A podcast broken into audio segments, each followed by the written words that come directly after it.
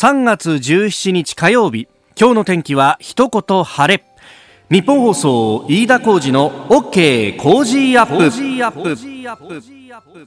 朝6時を過ぎました。おはようございます。ニッポン放送アナウンサーの飯田浩司です。おはようございます。ニッポン放送アナウンサーの熊谷実帆です。そうなんです。あの新行アナウンサーがちょっと体調不良ということで今日はお休みをいただいております、えー、代わって熊谷美穂アナウンサーに手伝ってもらいます、はい、よろしくお願いします。よろしくお願いします。8時まで生放送 OK 工事アップですあのー、まあね、昨日は風が強かったし、はい、で週末土曜日はずいぶんと寒かったし、えー、この乱高下はやっぱ体調崩しちゃうよねと思ったんですけども、あのうちの5歳になる子供はですね、まあ、ピンピンしてまして、はい、元気ですか？いやそれはそれでありがたい話なんだけど、今、あの卒園式の練習の真っ最中でして、はい、子供はあの5歳で年中さんなんで、送り出す側なんですけど、送り出す側はこれ、うん、あの親としては非常にに困ったというか、うん、んと思うことがあって、はい、あの家に帰ってくるとすごい歌を歌うのよ。はあ、もうあの送る送り出しの歌をさ練習したりとか、うん、あとあのいわゆる掃除ってやつ、はい、あのみんなで声を揃えて、はい、お兄さんお姉さんありがとうみたいなことを言うとか、なんかそういうのをやってるんで見てえなと思うんですけど、まああのこのコロナウイルス云々もあってですね、はい、えー、卒園者たちも親御さんは一人二人までとか。でもちろん送り出す側はあの子供たちは出席するけど親は来ちゃだめよということになってて、いやなんとかこう動画で撮ってもらってとかさ、うん、できねえかなというふうにね。そうですね。あのメールもいただいてまして横須賀のりんさん孫の卒園式が昨日ありましたという方なんですが、コロナ対策で行動の窓を開けっぱなし当然ストーブなどはつけず園児も保護者もガタガタ震えながらの式だったそうです。きっと記憶に残る卒園式なんでしょうね。まあ本当これ皆さんあったかくしていかないとそうですね。これで免疫力下がっちゃうぞってことになるとね。どうしても換気のためにね今は開けてますもんね。本当だよね。まあいろいろこう工夫しなきゃいけないっていうふうになってきてると思うんですが、はい、あれ熊谷さんは、はい、あのし知り合いというか？ああのもう父がですね、教員をしておりまして小学校のはい先生なんですけど、うん、まあ、今回卒業式保護者も在校生も出席できないということで、うん、あそう。そうなんですよ。卒業式のあの DVD を取りましてそれをこう焼いて。うんうんうん配るっていう。先生がカメラ回してそうです。その模様を撮ってはいっていうことをしようかなっていうふうに話してましたあそう、うん、まあでもそれぐらいしないとね。ねそうですね。もうせめてできることをっていう。確かに親の立場からすると、はい、見てって思うもんね。見たいですよね。なんならくじ引きで親一人だけでいいから入れてくれと。代表カメラだけ一台入れさせてくれみたいな、はい、カメラだけ。でもさそれ今度先生すごいプレッシャーなんだろうね。まあね。撮る先生生はね。あとこう在校生の歌を先生たちが代わりに歌うっていうこともやってるみたいです。あ、そうなの？はい。えじゃあ先生たちは その練習もしなきゃ練習してるみたいですよ。なんとかこう盛り上げようっていうことで。偉いね。はい。そっかどっちかっていうと、うん、あのお前ら歌えっていう方だったのが そうそうそう自分たちが歌わなきゃならないし。頑張って練習してるんです。しかもそれが証拠として残っちゃう。そう。はあ、そうですね。まあいろんなこう現場現場で工夫があるんだね、うん、そういうね。ねあなたの周りはいかがですか、はい、メールを寄せください。COZY cozy アットマーク一二四二ドットコムです。さあ最新ニュースをピックアップいたします。ニューヨークの市場大荒れというところです、えー、取引開始直後に規定の下げ幅を超えたということがありまして、えー、一度取引が15分間にわたってストップしたとサーキットブレーカーと呼ばれるものが発動されたということですが、えー、その後ももう全面安の展開で下げ幅を拡大して取引を終えております、えー、先ほど終えたあニューヨークの市場ダウ平均株価の終値は前日前の取引日と比べて2900 2997ドル10セント安2万飛び188ドル52セントで取引を終えたということです。いやもう下げ一辺倒という感じで引けにかけてもまた少し下げ幅を拡大したということであります、えー、そして、えー、夜に取引が行われている日経平均の先物、まあ、あの先物と日経平均の現物はあの必ずしもリンクしないということでありますが一つの目安としてお伝えしておきますと、えー、シカゴで行われた円建ての取引で、え、直近の値が1万6295円と。いうふうになっております。昨日の日経の終値が1万7000飛び飛び2円4銭とギリギリ1万7000円台踏みとどまりというところだったんですが、えー、今日もあまり芳しくない厳しい流れになるのではないかということがこれを見ると、うん、ちょっと心配というところです、えー、為替は1ドル105円90銭付近での取引そして原油が下がってまして、えー、今1バレルあたり28ドル87セント、えー、シカゴの取引所での取引であります、えー、1, ド1バレルあたり30ドルを割ってきました。まあ、非常に、まあ、これ、経済の先行きが不安だということで、えー、原油の値段も下がっていると、まあ、経済が回っていかないとなると、原油の需要というものもどんどん減ってしまうということもあるんですけれども、まあ、あ G7 が、首脳会談を電話というか、まあ、テレビ会議の形で行いましたでそこで、まあ、かなり機動的にそして、えー、大規模に、え、財政の出動をやるんだということも共同声明にも盛り込まれてはいるんですけれどもただそれが市場にいいメッセージとして伝わったかというとそんなことはなさそうだというところです。えー、長官各紙入ってまいりましたがこの経済についてを一面トップというところが非常に多いですね、えー、読売、産経それから日経とさらに毎日も一面トップ経済について、えー、昨日は前倒して日銀の金融政策決定会合が行われました。まあ、これあの当面の金融の政策を決めるという会合なんですがそこで打ち出されたのがあ上場投資信託 ETF の購入枠を年12兆円へと倍増し積極的に買い入れると、まあ、これを見てですね読売も毎日もそれそうですね読売毎日の西は、えー、日銀が追加金融緩和ということを出しました。あのまあ、ETF の買い入れって、まあ、これあの上場投資信託ですんで、まあ、基本的にはその株式であるとかそういったものをこう束ねて信託の形にして売っているものということで、まあ、これを買うことで、えー、市場の価格の下支えというような意味合いはあると思うんですけれども、まあ金融緩和のですねあのそもそもの本丸というのは、まあ、国債の購入というところになるわけであります、まあ、国債を買ってその分市中にお金を流すということで、まあ、金利を下げた状態にしてそうするとお金も借りやすくなると、えー、お金が借りやすくなると新しいビジネスを始めたりとか新しい人を雇ったりとかいうことで、えー景気に対していい効果が出るんじゃないかと、まあ、特に金融緩和で効いてくるのは雇用だというふうなことも、まあ、これ経済的経済学の学説で、えー、広く言われているところでありまして、まあ、景気、えー、雇用を支えるということで、まあ、あひいては経済を支えていこうというような政策を取るというところなんですが、えー、これについてですねあの国債の購入について全く言及せずに ETF の購入だけを強調しそして、えー、それが一面トップとなって、えー、跳ね返ってくると。いや果たしてこれでいいのかと思います。あの国債の購入に関しては一応年80兆円をめどにということを日銀は言い続けてるんですがしかし足元のですね数字を見ると、えー、ここ数年は年20兆前後にとどまってると言ってることとやってることが全く違うと。逆に言うとですねこれは余力があるというようなことにもなるわけです。ですんでこの余力をいつ出すんだ今でしょっていう話で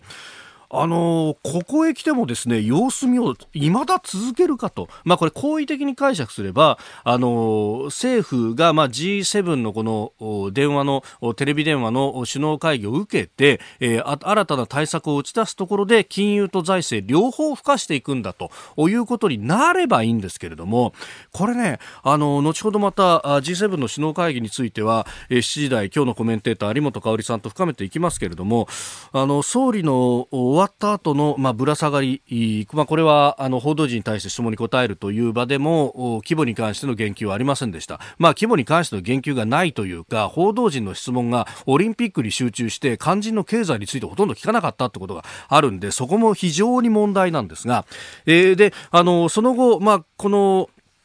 首脳会談に同席したあ、まあ、閣僚たちからの、まあ、ブリーフィングという形で、まあ、あのこの会議の内容についての記者への説明がありました、まあ、その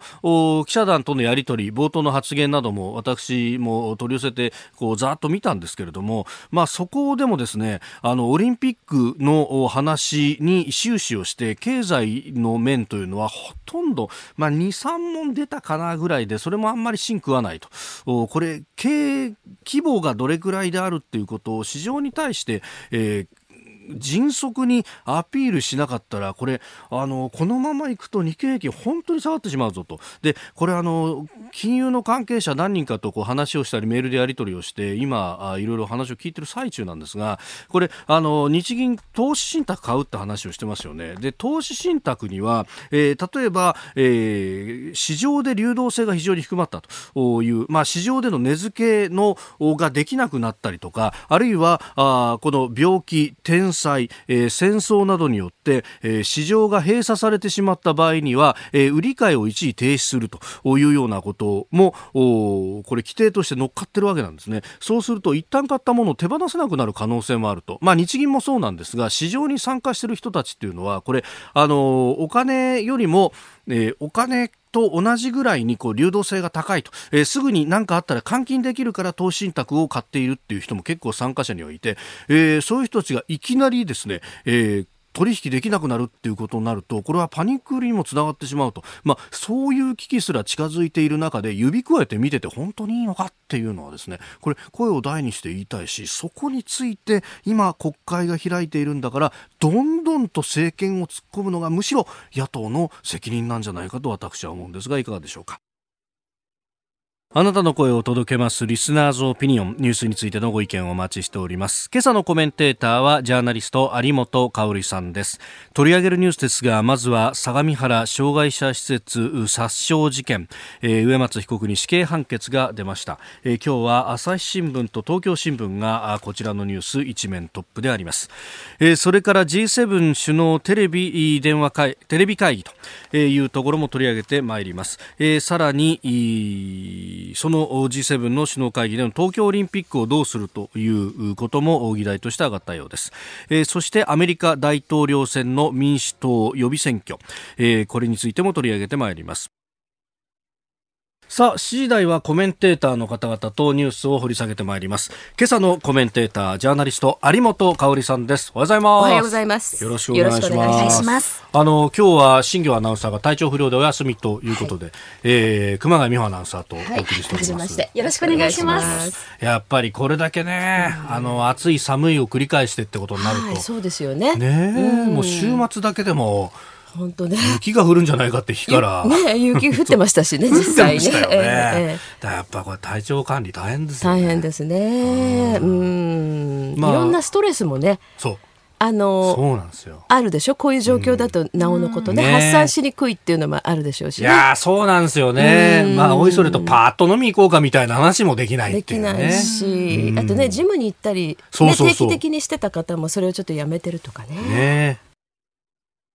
7時台コメンテーターの方々とニュースを掘り下げてまいります。最初のニュースこちらです。相模原障害者施設殺傷事件植松被告に死刑判決。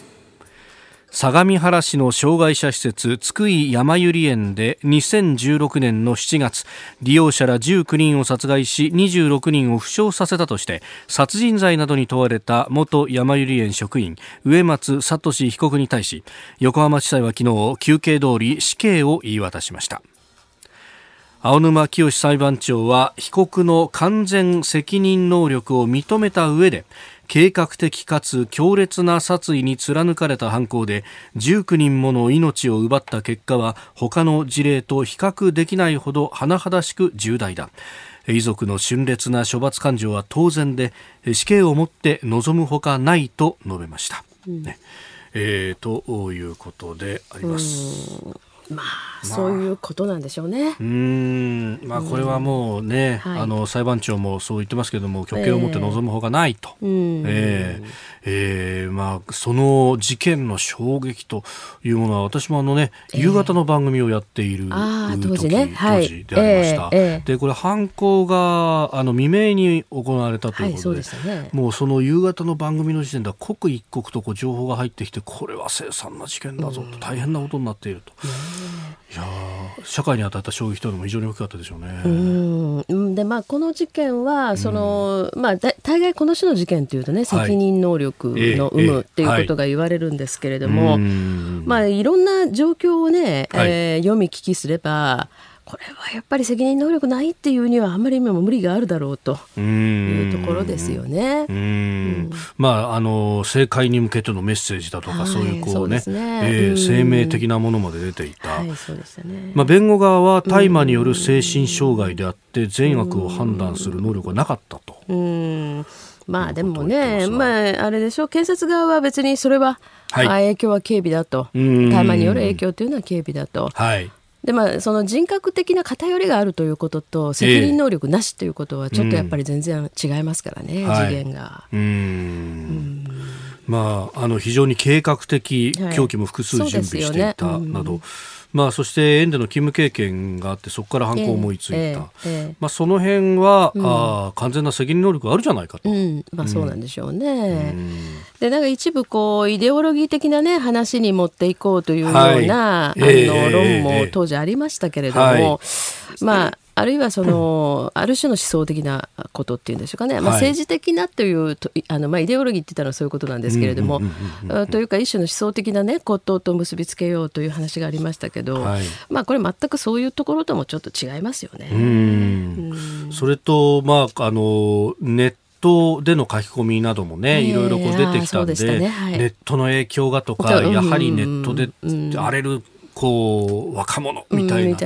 切り口も当時はね、極端なところに飛躍しやすいんだというようなね、はい、まあ、だからこの本当に極端な例を持って、ええそういうふうにネットというものをその、はい、お悪というふうに見立ててもほとんど意味のない話ですからね。結局そこでこう悪者探しっていうのをしたところで、うん、ある意味ネットっていうのも社会そのものというのが今や、ねええ、まあ玉もあれば石もあるというそうですね。もともとネットっていうのは玉石混交ですよね。まあ、だからそこをもってその装置を悪とみなしても、まあ、全く意味がないし、それから過去にもその猟奇的な殺人事件なんかあるとね、はい、例えばその見ていたビデオ作品がいけないんじゃないかとか、はい、まあ、必ずね、その飯田さんおっしゃってたような犯人探しに行くわけですけれども、こんな趣味を持ってたからいけないんだとかね。まあ、それはちょっと実は本質論ではないですよね。うん。まあ、その辺の、まあ、もちろんその社会に病理が全くないとは言わないけれども、はいはい、その辺の切り分けみたいなものっていうのはきちんとやらないとこれ、そうなんですね、あのなんか間違ったものを弾圧するという方向に行ってしまいが,、ね、がちですからね。えー、まずはあ相模原障害者施設殺傷事件被告死刑判決というニュースでした。おはようニュースネットワーク。取り上げるニュースはこちらです。新型コロナウイルス対応について初の G7 首脳テレビ会議開催。G7 先進7カ国の首脳は日本時間昨日午後11時から緊急のテレビ電話会議を開催しました、えー、コロナウイルスの対応についてさまざまな角度から議論したということですが会談後記者団の質問に答える安倍総理大臣です世界の人々の不安を和らげるためには何よりも治療薬を開発することが重要である G7 で協調しながら経済財政政策を実行していくということこの2点について申し上げました。えー、ということで、まあ、経済財政についてそれからワクチンの開発、という、まあ、2つの柱の部分をまずは、えー、お聞きいただきましたけれども、う。ん、んこれね経済にも影響相当出てますし。そうですね。だからその、保健衛生上のリスクっていうか危機であるということと同時に、はいえ。ー、まあ、経済の大きなクライシスですよね。あのえーと、ニューヨークの市場が、はい、まあ、ちょうど取引を終えた、まあ、未明に終えてるんですけれども、でもね、はい。えー、これ3000ドル近くそうですね。下げてるんですね。終値で2万飛び188ドル52セント、うん、えー、前の取引日と比べて2997ドル10セント安、はい、えー、率にして12.93%というのが、うん、えー、これ記録残ってるところでいうとブラックマンあブラックマンデーよりはあの率としては小さいんですが、ね、ただあの1920年、うん、29年の大恐慌よりも、はいええ下落率はこれどうやら高い大きいようですね。まあでもなんか理由としては我々みんなある意味納得はしますよね。いやそうですよね。だって人の動きを止めちゃうわけですから。そうですよね。要するにそのリーマンショックなんかはね、うん、まあ、はい、金融の問題つまりお金の、うん、おね、滞りっていうことになるわけじゃないですか、はい、だけど人の動きまで止めてしまうということは、えー、あらゆる経済活動が止まるっていうことと等しいわけだから、まあそれは当然なんですけど、えー、あのまずこの G7 のね首脳がテレビ会議をやったっていうこと自体が異例なんだけどある意味画期的ですよね。うん初めてだったんですね。そうですね今後ですからその、まあ、特にこの状況をね出していくまでの間、はい、必要があれば、ええこういうことをやればいいと思いますよね。であのこの会議の,、まあ、あその一つ決まったこととしてですね G7 各国の保健大臣、はい、えー、それから財務大臣に対して、まあ、週一度ぐらい調整をというようなね、はい、まあ、そういうこと、あの緊密な連携というのは必要なんでしょう。ただこれ、えー、G7 首脳がえー、今ここでテレビ会議に至ったのには、はい、まあ一応これはねあの言っとかなきゃいけないと思うんですけれども、まあ、安倍総理がこれに先立ってアメリカのトランプ大統領もちろん、うん、フランスのマクロン大統領、うん、あるいはイギリスのジョンソン首相ですね、はい、えー、個別に電話会議をしてますよね。はい、ここのところ立て付けにあってますね。えー、まあ、これ一種のこう根回しっていうんでしょうかね。今やっぱり G7 の中でそういう役割果たす人っていうのが他にいないっていうのがあるわけですよ。これ今今年って本当は議長国アメリカなんですよね。えー、アメリカ根回しってことになるといろいろ角もまあちょっといろいろとねあるということもあるし、えー、それからアメリカは今ちょうどその対応に追われ、えー、始めたところっていうのもあってですね、まあ日本の首相がやるのが一番いいし、うん、まあ、各国首脳ともいろいろ安倍さんとは話しやすいとい。う状況があるんでしょう。はい、で本来だったらば先月末ぐらいにね、はい、えー、この G7 の首脳が何らかの形でね、うん、えー、会談できたらっていうことを日本側は考えていたようですけれども結局、まあ、変な話ね、はい、これだけ世界的なその、まあ、パンデミックという状況に陥って初めて、危機感が同じレベルで共有されたってことがあるわけですよね。そうか2週間ちょっと前2月の末のの段階だと、うん。うん、まだアジアの問題だろっていう意識、そうそうまだそういう意識だった。ああ欧米はそういう意識だった、えー特にね、うん、えーと、イギリス、フランス、はい、まあ、フランスはちょっとやっぱり出始めてはいましたけれどもね。でもここまでのことになるというふうには思ってなかったし、はい、もとよりアメリカも、ええ、まあ、これだけ自国の問題になるというふうには思っていなかったっていうところがあるわけですよね。だからでそれとやはりその、まあ、冒頭申し上げましたように、はい。保健衛生の危機という以上にやっぱり経済危機が多くのね本当に人を立ち行かなくさせてしまうんじゃないか。でこのえーまあ、今回ね、まあ、はい、あの総理は確かにあの夕べの、ね、会見の中でも、ええ、このワクチンのおまあ、ワクチンができるということがね、うん、えー、一つ大きなあポイントになりますよってことをおっしゃってるんだけれども、えー、まあ、確かにその治療法とかワクチンの開発ってことは大きいんですが、うん、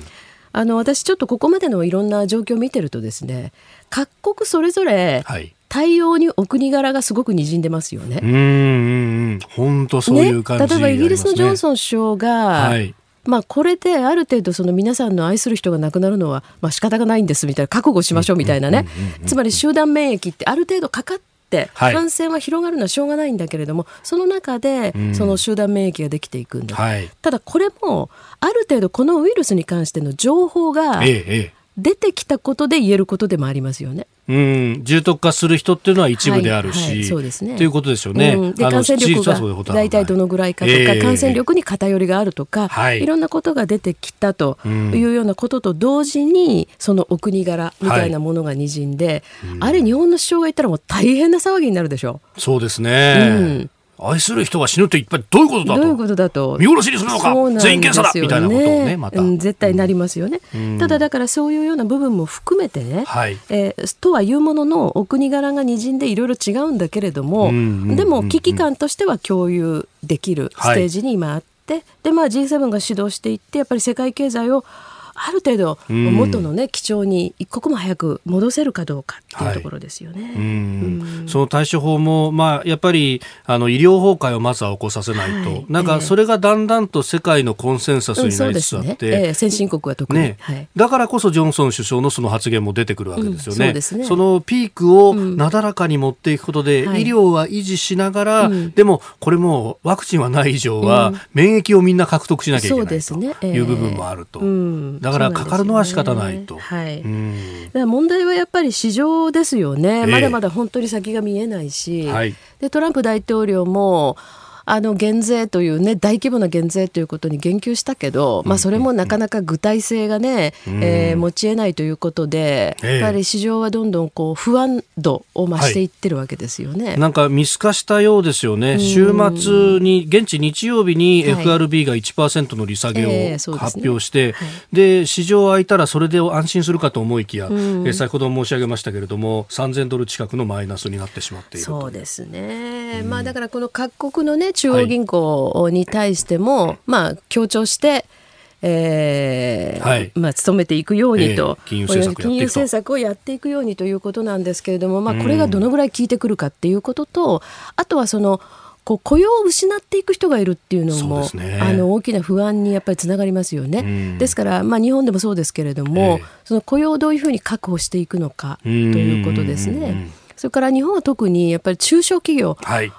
中小零細企業ですね、これがやっぱり倒れないようにどうやって支えるかということ、えー、これはやっぱり迅速にやらないとだめだけど、でもこれある意味ではまあちょっと別に幸いというつもりはないですけどね、はい、消費税を上げたことのマイナス、うん、これを逆戻しする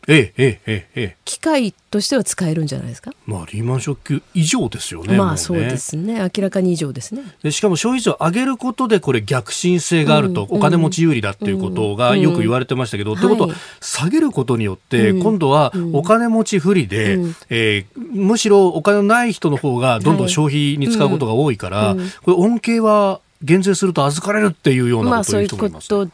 ん、うん、そうですね。まあだからそこのところはでもね、もはやその金持ちであるか、ええ、あそうでないかっていうこととはちょっと切り離して考えるべきだと私は思ってるんですね。ここはもう日本経済全体として。全体として考えるべきだし、で今ねこれだけ株が下がってくると、はい、お金持ちも金使わなくなりますよ。そうですよね。むしろ生活防衛そうです。だからちょっとやっぱりそこはね切り離して考えて、えー、いずれにしても消費をやっぱり促さなきゃいけない。はい、少しでも。まあそのためにも思い切った策は必要ですよね。えー、あの橋本徹さんなども指摘してますが、うん、最初はそのウイルスの状態がわからないから、はいはい、ハードルを高く上げて、イベントも全部中止と要請ということになったけども、だんだんとこの対処すれば大丈夫だっていうこうおラインみたいなものが見えてきてはしないかと。そうですね。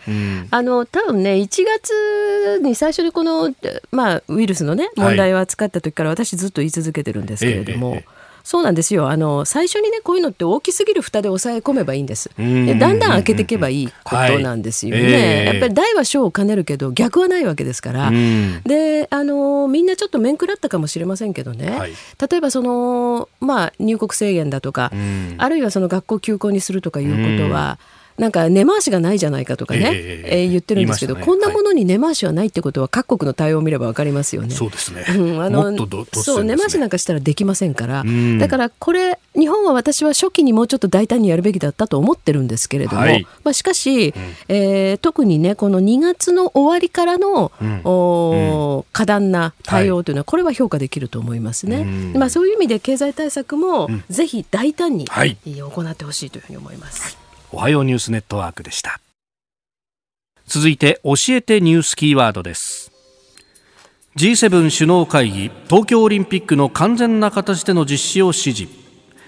昨日行われた G7 首脳テレビ会議後の記者会見で安倍総理大臣は東京オリンピック・パラリンピックについて人類が新型コロナウイルスに打ち勝つ証として完全な形で実施することで一致したと述べました。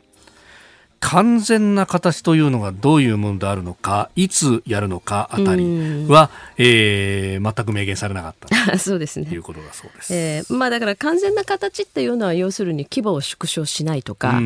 ん、あ中止なんて持ってるのかっていう話ですよね。えー、あのでねこれは、えー、今月の初旬でしたかね。10日前後だったと思いますけれども、はい、おこのまあ、日本のですね組織委員会の、うん、理事のお一人が、はい、まあ、延期ということに言及しましたね。そうでしたね。でこの高橋理事はもともとその延期というのを、まあ、あの持論というかねあのご自身の主張として随分こう強くされているようなんですけれども、はい、実はこの高橋さんの発言がメディアに載る前に、うん、23日前にですね、いや延期っていうことがあり得るんじゃないか。あのそのようなことも、まあ、視野に入れて検討がされてるんじゃないかっていう情報が入ってきたんです実は。で、まあ、私はもちろん組織委員会の筋にですね確認をしましたけれども、もちろんその時点では正式にそんなことはないよという話なんですけどただこの選択肢はまあ、十分あり得るんだなという感触だったんですね。それで数日したところで高橋さんの発言が出てきたんで、はい、ひょっとしたら観測気球を投げてるのかしらというふうに上げてるのかしらというふうに思ったんですけれども、まあ、この総理の言い方もちょっと含みがあって、はい、完全な形形でしょ、うん、だから時期は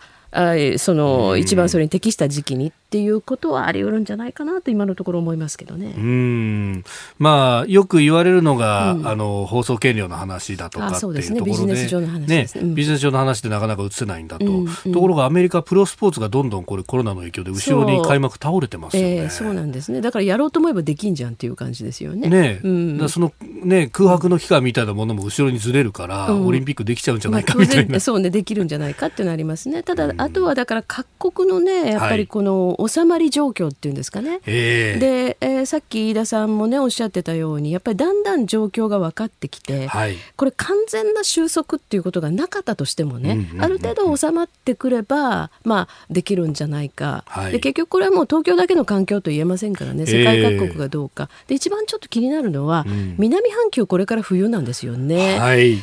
我々の方は北半球の方はこれから暖かくなるので、えー、まあ、ウイルス対応としてはいい環境を迎えるんだけど、うん、そうじゃない地域があるっていうことですよね。はい、まあ、そういう意味でもしその足並みが揃いにくかったらやっぱり時期を検討するっていうことはあるんじゃないでしょうかね。うん、うん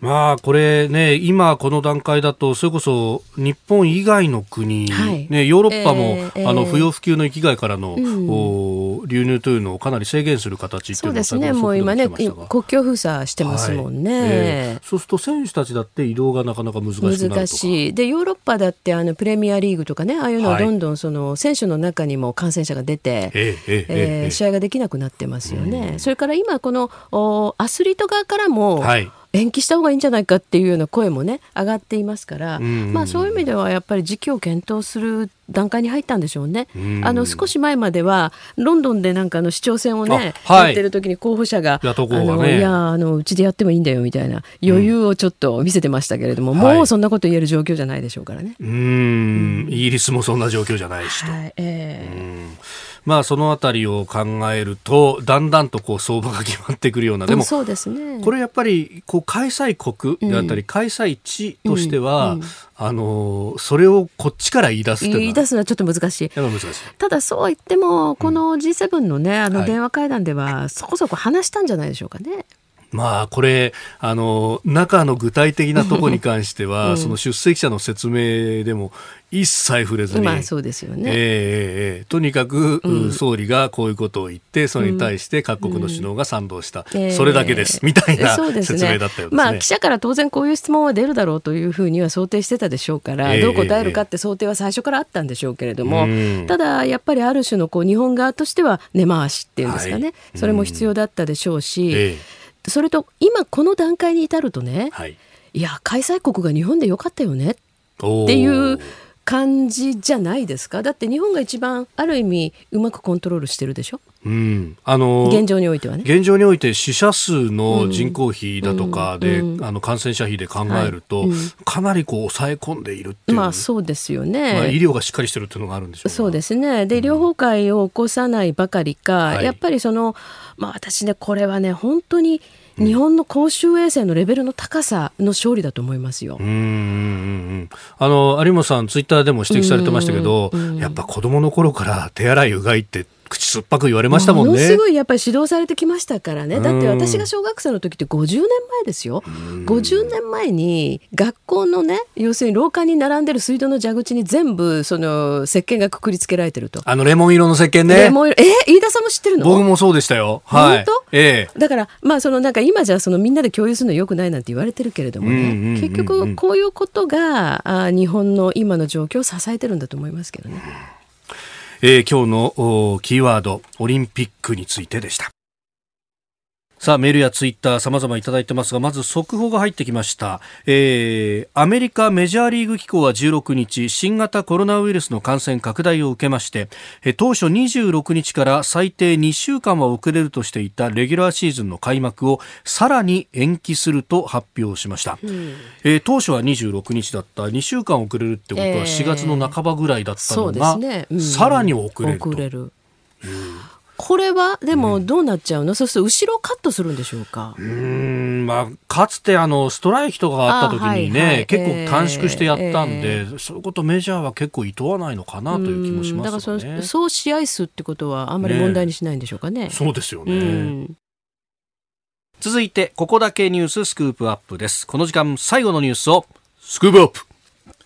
アメリカ大統領選挙。バイデン候補副大統領に女性と明言11月のアメリカ大統領選挙に向けた野党・民主党の第11回候補者テレビ討論会が昨日行われ民主党の候補者レースでトップのバイデン前副大統領は自分が選ばれた場合女性を副大統領候補に起用する考えを明らかにしました。えー、バーニー・サンダースさんとバイデンさんの1対1で昨日の討論会が行われましたが、はいええ、サンダースさんの方も、うん、女性を指名するのか聞かれて、はい、受注白送するだろうというふうに答えたと、うんうん、まあこれが、まあ、特にバイデンさんの場合誰がっていうところが、ね、そうですね。あの先だってね、はい、えー、まあ、この、えー、レースを降りたあ、うんうん、女性が一人いらっしゃいますよね。はい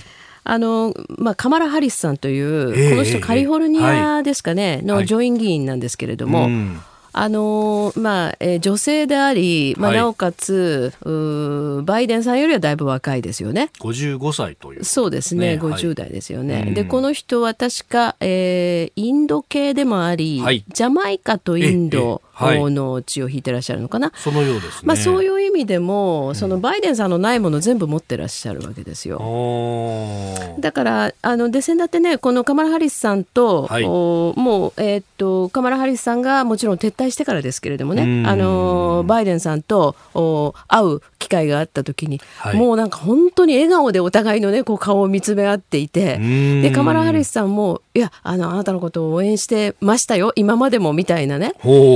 ことをおっしゃっているのを見るとこれはちょっと副大統領候補に宗派を送ってるかなというぐらいの雰囲気だったんですよ。だからまあこの人はあり得るなというふうに私は思ってますけどね。あうん、ねあの女性じゃあ誰だみたいなのがね、いろいろ。今のところね、言われてますけれどもね。まあ、あの本当憶測のレベルで いろいろ言われてる中に、うん、あのオバマ大統領の奥さんの、ミシェル・オバマさんね、まあ、これあのニューヨークポストっていう結構あの、ゴシップ誌に近いところがね、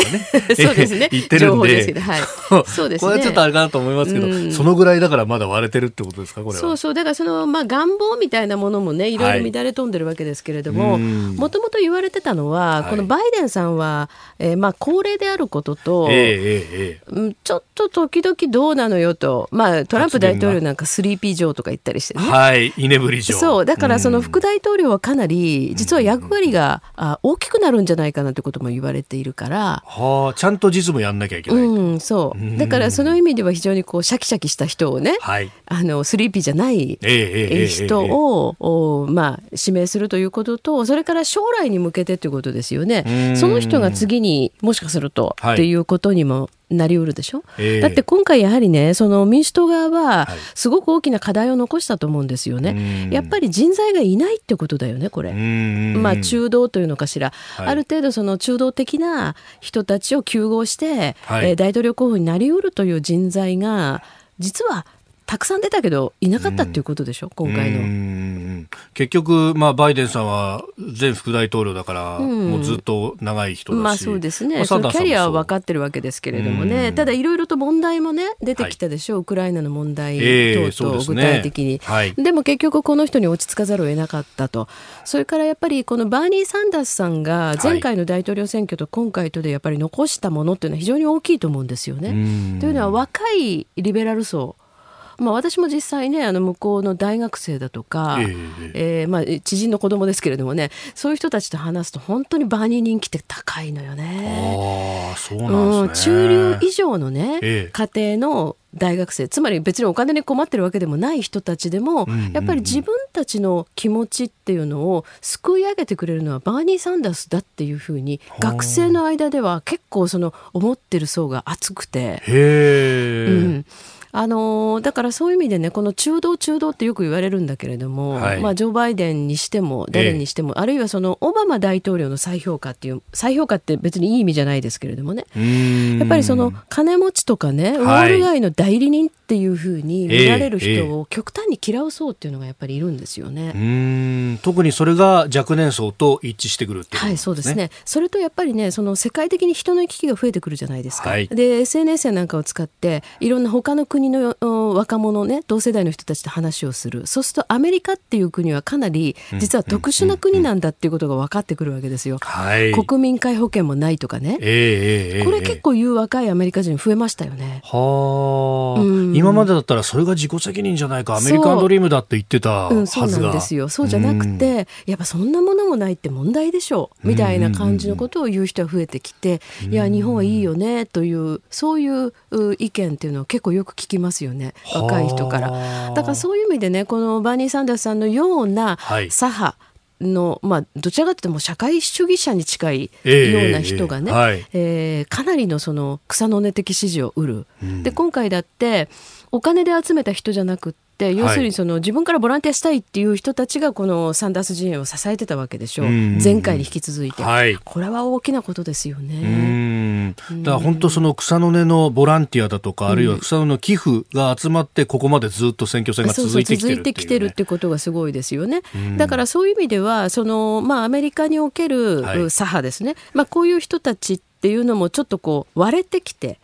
だからそれが同じ民主党の中に、まあ、とりあえず便宜上いると。便宜上いる、うん、いうことの矛盾というのが今回出ましたよね。うん。これでもアメリカの人たちって、一説によるとですけど、はい、あの海外に出たことが1回でもある人っていうのが せいぜい2割か3割ぐらいしかいないみたいなことが言われてるんです、うん。うん、そうすると今までだったら外の世界を見ずに過ごしてきた人が、うん、ネットの進化でそうやって横の比較をするようになったってあるまあ、そういうことはありますよね。ね、うんそれは本当に変わってきてるんですよね。だから今ね、飯田さんおっしゃったように、アメリカのほら野球だってワールドシリーズっていうぐらいですからね、自分たちの国内の。ね、はい。国内のチャンピオン決定戦国内のチャンピオン決定戦をワールドシリーズって言って、ミシシッピ川のその、渡ったか渡らないかがね、彼らにとっての世界だってずいぶん言われてきたけれども、はい、まあそれちょっと大げさにしてもね、はい、やはりそのアメリカの持ってきた特殊性というものに対して、根源的な疑問を呈する、疑問を感じる人たちというのも結構増えてきた。その意味で、まあそのバーニー・サンダースさんが残したものっていうのはすごく大きいんだけど、はい、一方ではバーニーさんやっぱり支持されなかったのはね、えその中道と言われる人たちが多いこともあるし、